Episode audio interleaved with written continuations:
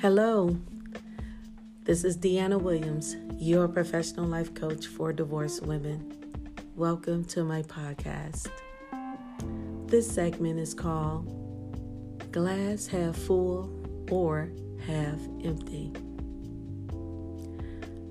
When I was married to him, he often spoke if I knew the distinction between a glass half full or half empty. Because I thought I was in love with him, I defined his definition of what it meant to have a glass half full or a glass half empty. I wanted it to be right, so I agreed with him. And the way he saw it was that the glass was half empty. And whatever his definition was at that time, I didn't know if I was in agreement with it, but I ran with it.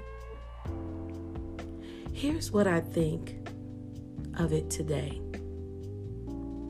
Here it goes glass half full or half empty.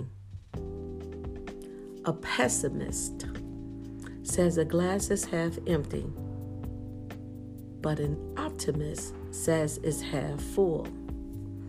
And I've considered myself an optimist. Why? Because it's given me so much hope that life for me with Him would change for the better.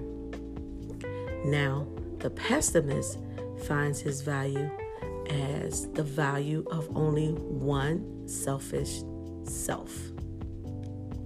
After all, he knew he couldn't equate himself to an equal glass that is half full because he couldn't offer balance from his cup. After all, he was a half empty man who purposely poured poison into my half full cup because he couldn't accept the woman I was becoming.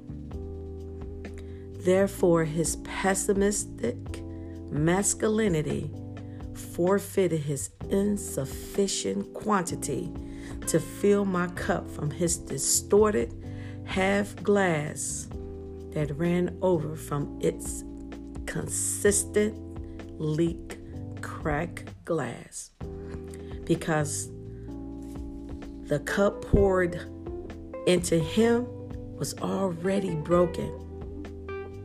So keep in mind when pouring from generational agony that never had its clarity, it's way too distorted to pour into someone when you can't see if the glass is half full or half empty. Thank you.